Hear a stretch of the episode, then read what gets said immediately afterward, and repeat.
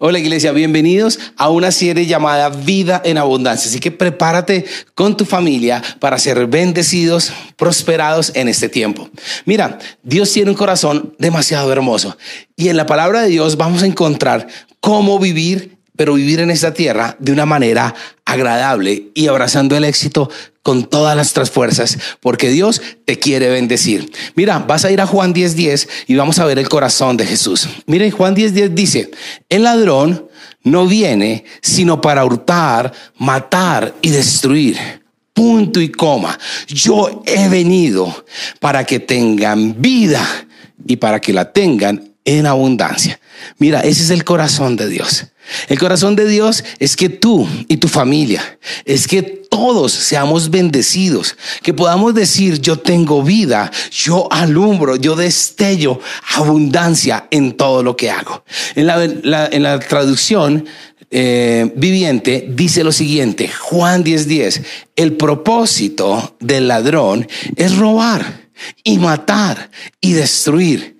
Mi propósito es darle una vida plena y abundante. Uh, tremendo. Eso me gusta. Me gusta como dice Jesús, mi propósito, lo que yo hago. Por eso vine a la tierra, por eso morí en la cruz, por eso resucité al tercer día, para darles un propósito. ¿Y cuál es el propósito? Que todo aquel que crea en mí tenga una vida plena y abundante. Yo no sé tú, pero yo sí quiero esa vida. Yo no sé si tus hijos quieran que tú tengas una vida plena y abundante. Yo creo que ese es el sueño de todos. Así que cuando todos nosotros recibimos a Jesús en nuestro corazón, recibimos vida eterna.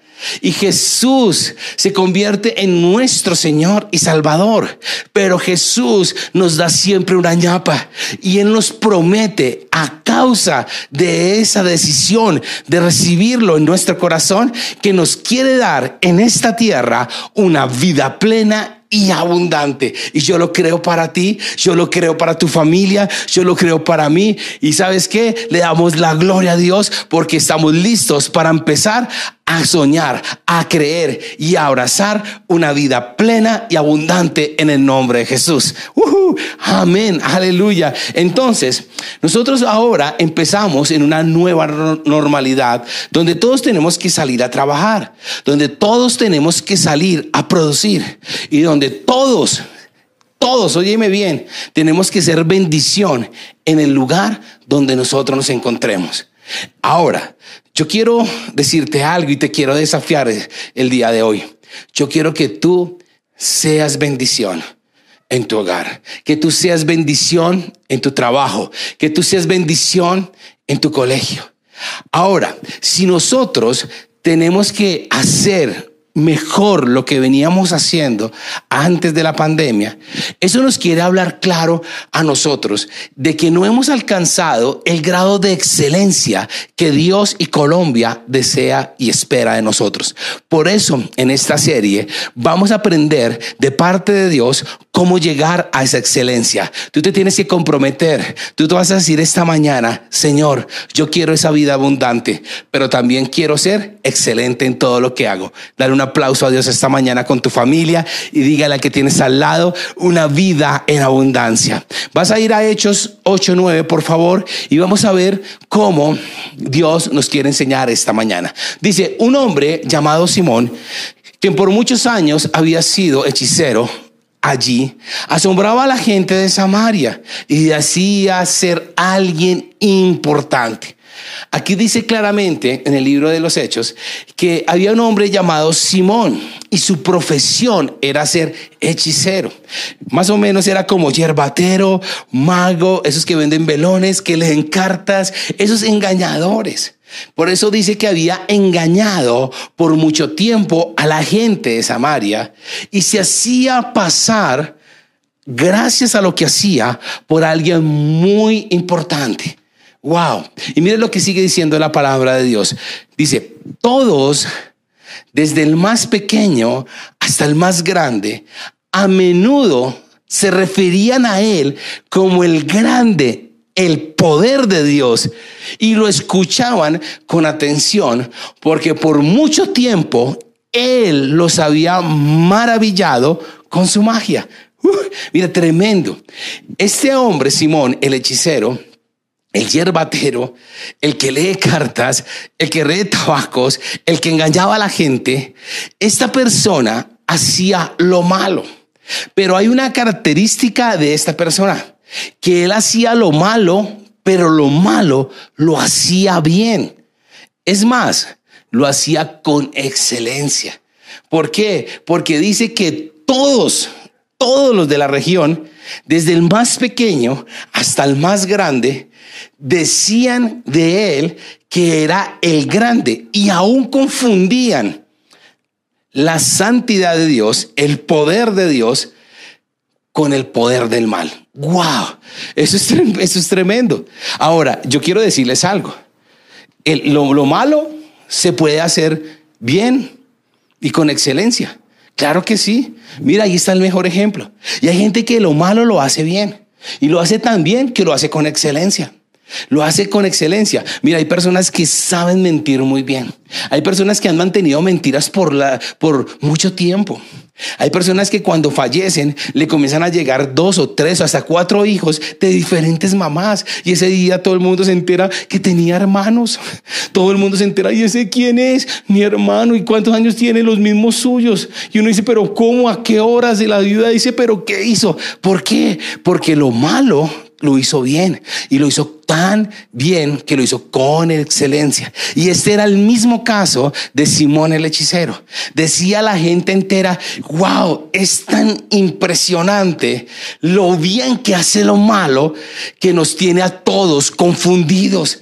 Tan confundidos nos tiene que le estamos diciendo que lo que él hace es el poder de Dios. wow. Y también dice, y que lo escuchaban con atención por mucho tiempo y se maravillaban de la magia que ellos hacían. Yo me acuerdo hace unos años, en, los años 90, Hubo, como un resurgir de, ilusionistas a nivel mundial y uno de los más importantes fue David Copperfield.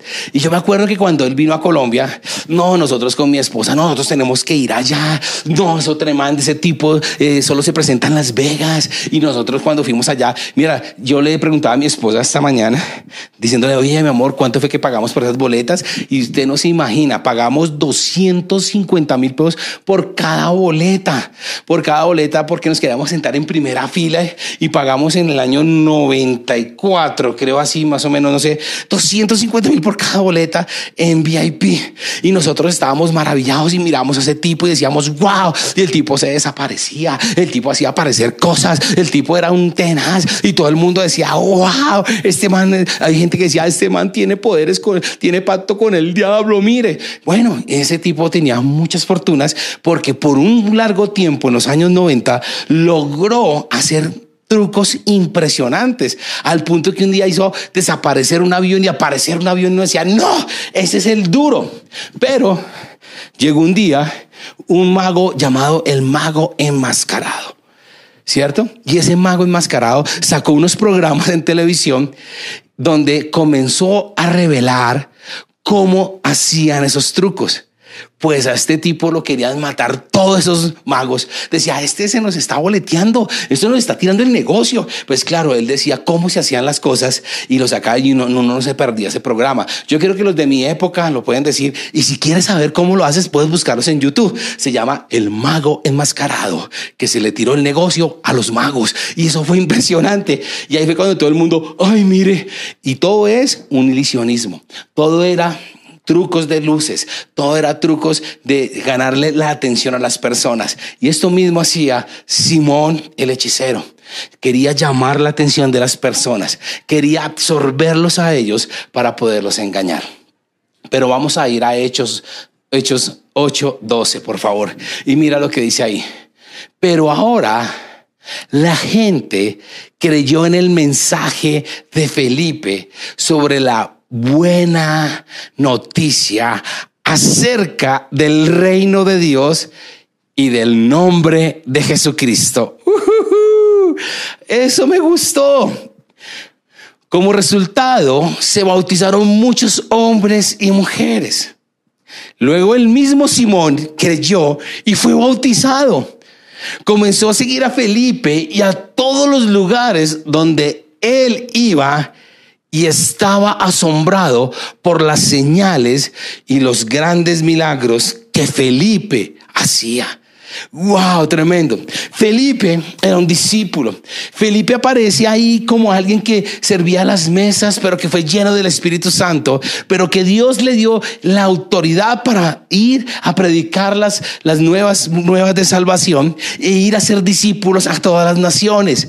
Pero cuando Felipe llegó, donde vivía allá en Samaria, donde vivía Simón, dice que comenzó a hacer milagros prodigios, así como Jesús los hacía, y ganó el corazón de este mago.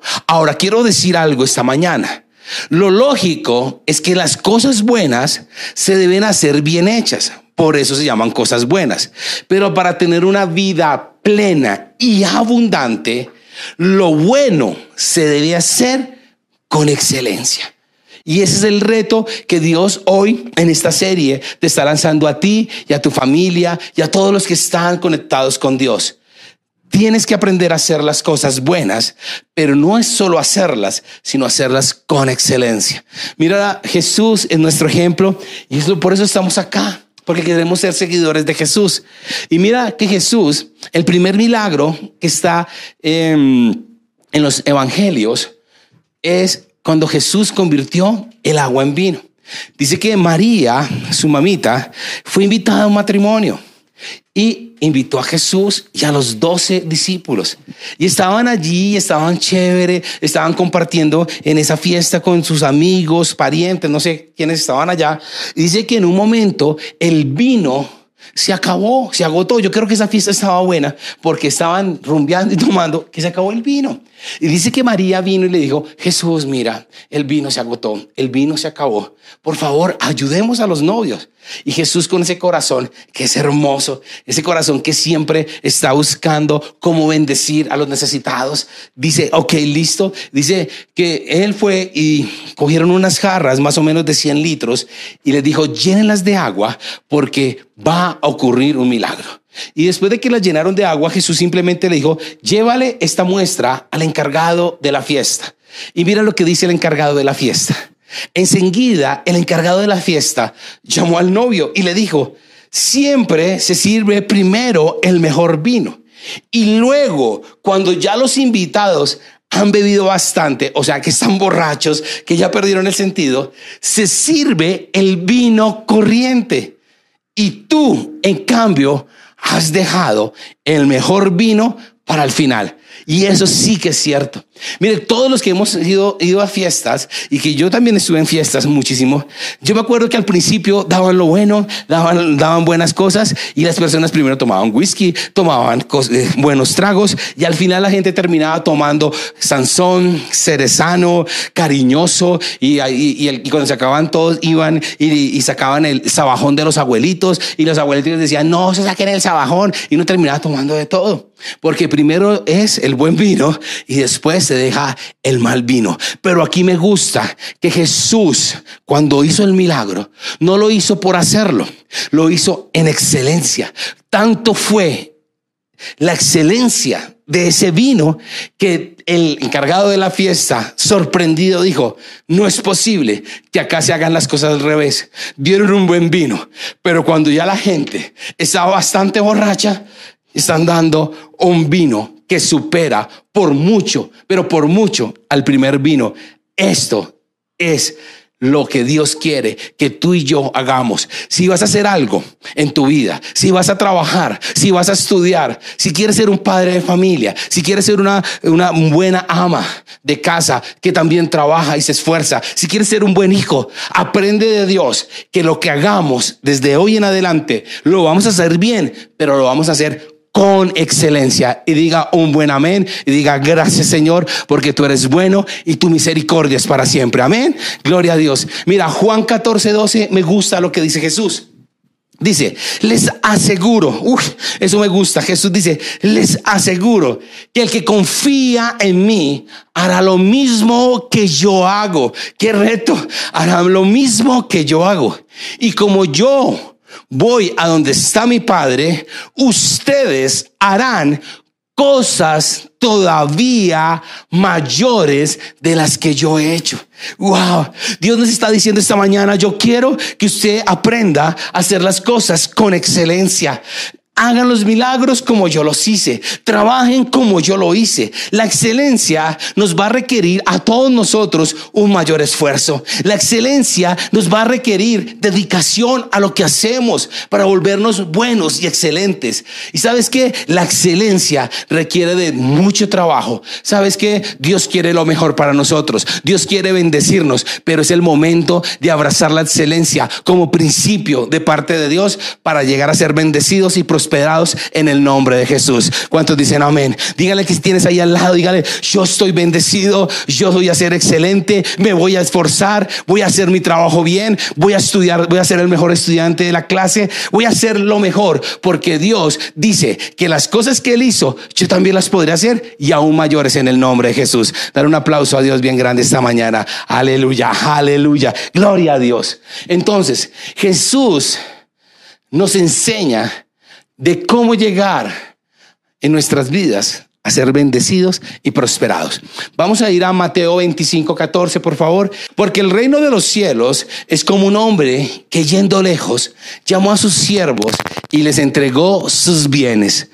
A uno dio cinco talentos, a otros dos y a otro uno a cada uno conforme a su capacidad y luego se fue lejos. Mira, la bendición y la prosperidad está en la capacidad. Me gusta mucho lo que dice ahí en el versículo, que a cada uno le dio conforme a su qué capacidad.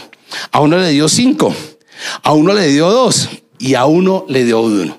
Entonces, el primer principio que yo quiero que aprendamos hoy es que la bendición viene por la capacidad que tú tengas de ofrecer algo en lo que tú trabajas, en, tu estudio, en tu casa, en tu hogar.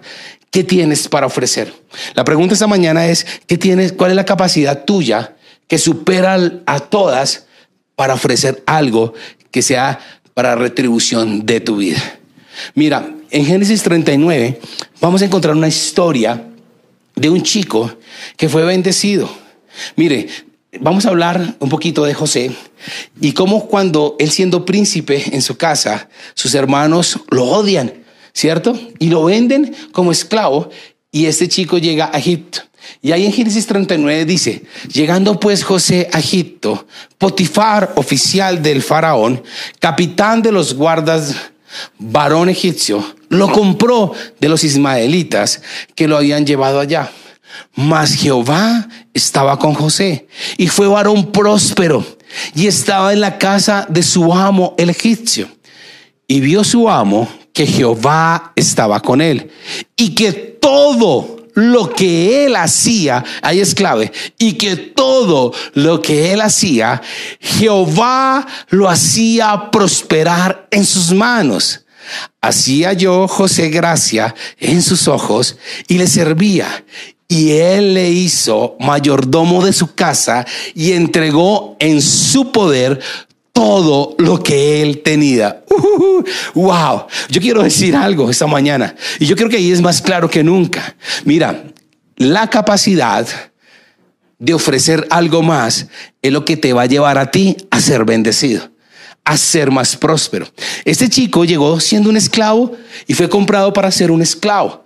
Pero me gusta mucho que dice que todo lo que él hacía, mira, óyeme bien, todo lo que él hacía, Jehová lo hacía prosperar en sus manos.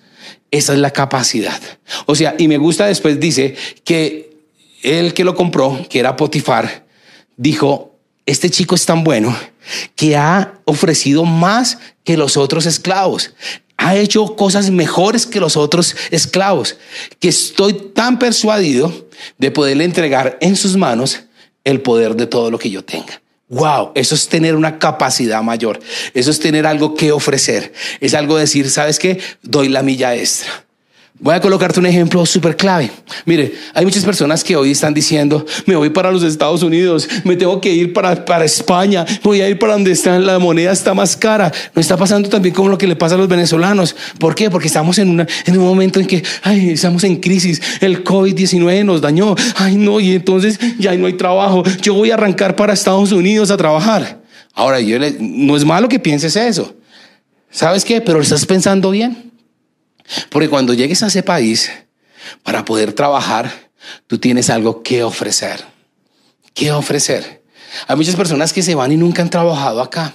Nunca, no, tienen una labor, una, una profesión de manual, porque desafortunadamente los estudios profesionales en el extranjero no son válidos. No nos van a valer. ¿Cierto? Allá no van a decir, tú puedes ser doctor acá, puedes ser un excelente cirujano, pero si no te piden un hospital en Estados Unidos, tus títulos no sirven de nada en Estados Unidos, ni en Europa, ni en ningún lado. Entonces, ¿qué vas a tener que hacer? Vas a tener que hacer manualidades. Los hombres, por lo general, llegan a empresas de construcción y las damas a empresas de aseo. Entonces, vamos a ser claros. Si tú quieres ir a Estados Unidos, si tú quieres ir a Europa, si tú quieres ir a otro país, ¿qué sabes hacer? ¿Sabes poner pisos? ¿Sabes poner drywall? ¿Sabes pintar paredes? ¿Sabes hacer plomería? ¿Sabes hacer electricidad?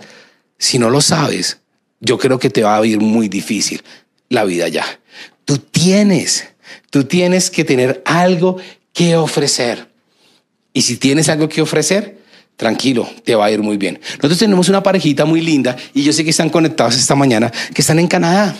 Y el testimonio vivo es de ellos, es ese.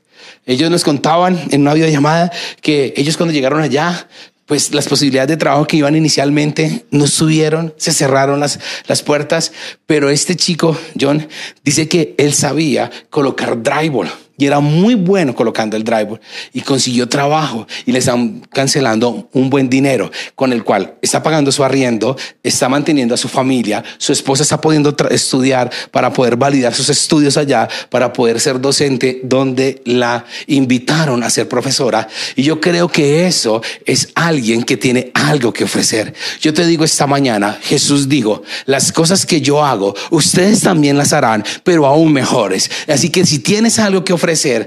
Preocúpate por hacerlo bien, pero hacerlo mejor cada día con excelencia. Y si tienes sueños en el extranjero, es bueno que comiences a hacer cursos de, no sé, de electricidad, no sé, hacer cursos de construcción, hacer algo. Pero cuando llegues allí, allá al país donde te están esperando, hazlo bien, hazlo con excelencia y te va a ir bien a ti y a tu familia en el nombre de Jesús. ¿Cuántos dicen amén? amén. Vamos a ir. Entonces, Mateo 25, 16 dice, y el que había recibido cinco talentos fue y negoció con ellos y ganó otros cinco talentos. Asimismo, el que había recibido dos ganó también otros dos. Pero el que había recibido uno fue y cavó en la tierra y escondió el dinero de su señor. Después de mucho tiempo vino el señor de aquellos siervos y arregló cuentas con ellos. Y llegando el que había recibido cinco talentos, trajo otros cinco talentos, diciendo, Señor, cinco talentos me entregase, aquí tienes, he ganado otros cinco talentos sobre ellos. Y su Señor le dijo, Bien, buen siervo y fiel. Sobre poco has sido fiel, sobre mucho te pondré. Entra en el gozo del Señor. Llegando también el que había recibido dos talentos, dijo, Señor, dos talentos me entregaste. Aquí tienes, he ganado otros dos talentos sobre ellos. Su Señor le dijo, bien, buen siervo y fiel sobre poco has sido fiel, sobre mucho te pondré. Entra en el gozo del Señor.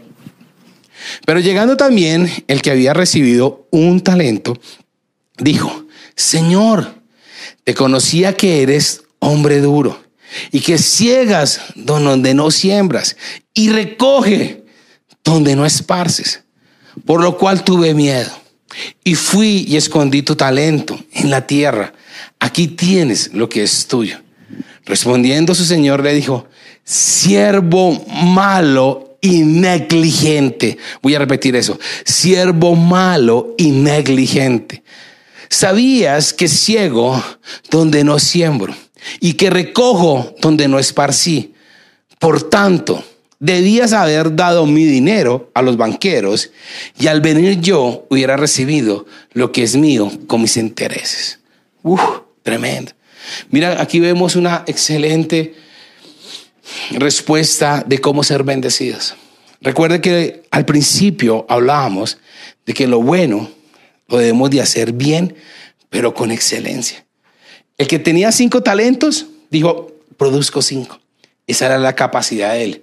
El que tenía la capacidad para dos talentos produjo dos más. Pero el que tenía la capacidad para uno, lo mínimo que tenía que entregar era uno más. Pero lo que él sacó fue una excusa. Y la respuesta de Dios fue, tú eres un siervo malo negligente. Y yo quiero decirte algo, iglesia. No nos podemos acostumbrarnos a poner excusas cuando estamos fallando en nuestra productividad. A veces nos gusta excusarnos.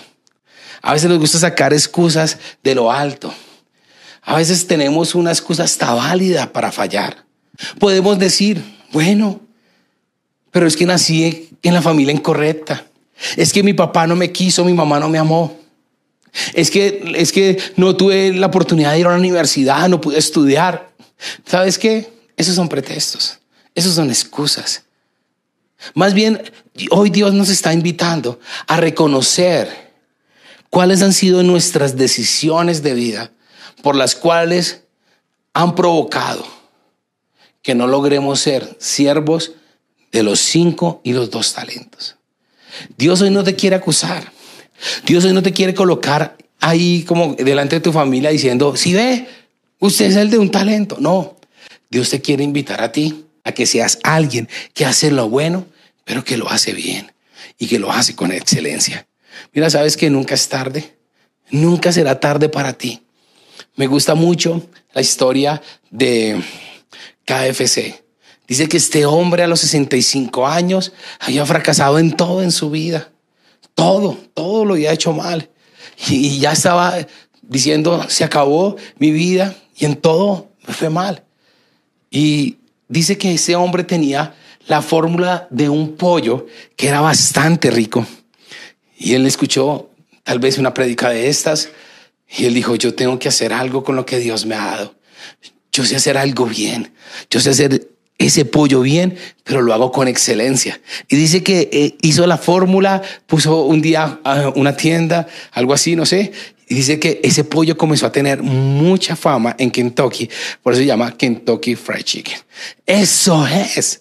Este hombre fue exitoso, pero no hay límites ni edad para ser exitoso. Si tú le crees a Dios, si tú quieres ser el de los cinco talentos, si tú quieres ser el de los dos talentos, si tú quieres ser esa persona que dice yo voy a hacer lo bueno y lo voy a hacer con excelencia, me voy a preparar, Dios me está bendiciendo, hoy me ha hablado cómo hacerlo, sabes que prepárate porque Dios te va a bendecir y te va a bendecir de tal manera que todo lo que hagan tus manos, Dios lo va a prosperar. Tú serás como José, tú serás como José en Egipto, tú serás como José en este tiempo. Jehová miraba, Jehová amaba y Jehová bendecía la obra de las manos de José. Yo creo eso para ti y es ese tiempo en que la pandemia nos va a decir que los empleos se acaban, tú serás un empresario y vas a dar empleo a muchos. Cuando en esta pandemia la gente está diciendo que están echando, que están retirando gente de tu empresa, prepárate porque tú serás el que que van a ascender, tú vas a ser el que va a llegar a la gerencia, tú vas a ser el que va a comenzar a dirigir gente en tu empresa. Prepárate porque tú las cosas las vas a hacer bien, pero las vas a hacer con excelencia. En tu casa jamás faltará el pan, en tu casa jamás faltará la provisión, porque tú eres hijo de Dios, heredero de Dios y estás sabiendo desde hoy que las cosas que hizo Jesús las hizo con excelencia y prometió Jesús que tú y yo las haríamos mejores y aún más que eso con excelencia en el nombre de Jesús. Amén. Aleluya. Gloria a Dios. Quiero terminar con una promesa que hay en la palabra de Dios. En 2 Corintios 9:10 dice, el que da semilla al que siembra y pan al que come, proveerá y multiplicará nuestra sementera y aumentará los frutos de nuestra justicia para que estéis enriquecidos en todo. Para que estemos enriquecidos en todo, para toda liberalidad, la cual produce por medio de nosotros acción de gracias a Dios. Wow. Si tú eres y decides hoy ser esa persona de los cinco talentos, Dios te promete darte una semilla. Dios te promete darte pan. Y Dios te promete proveerte y multiplicarte. Wow. Yo le doy gracias a Dios esta mañana por todo lo que he logrado hasta el día de hoy. Pero también le digo, Señor, no me quiero conformar. No me quiero conformar. Porque yo sé que tú, para ti, para mí y para los hijos de Dios, tiene aún más. Yo lo creo en el nombre de Jesús. Así que cierra tus ojos esta mañana y vas a decirle, Señor, yo quiero la vida y la quiero en abundancia. Yo quiero la vida y la quiero plena. La voy a hacer como tú me dices. Señor Jesús, os rindo mi corazón, os rindo mi vida. Señor, perdóname por las cosas que no he hecho. Perdóname porque tal vez no he invertido bien mi tiempo en capacitarme, en comenzar a hacer bien las cosas y con excelencia. Yo hoy te prometo, Señor, que voy a ser excelente, que me voy a capacitar, que voy a hacer en donde esté. La gente verá que tú estás conmigo. Señor Jesús, ayúdame, Señor, en este tiempo a ser el mejor empresario, a ser el mejor empleado, a ser el mejor estudiante, a ser el mejor padre, a ser la mejor madre, a ser el mejor hijo. Yo te pido, Señor, en este día, que tú desde el cielo levantes tu mano y bendigas mi mano esta mañana. Gracias Jesús. Gracias Señor. Aleluya.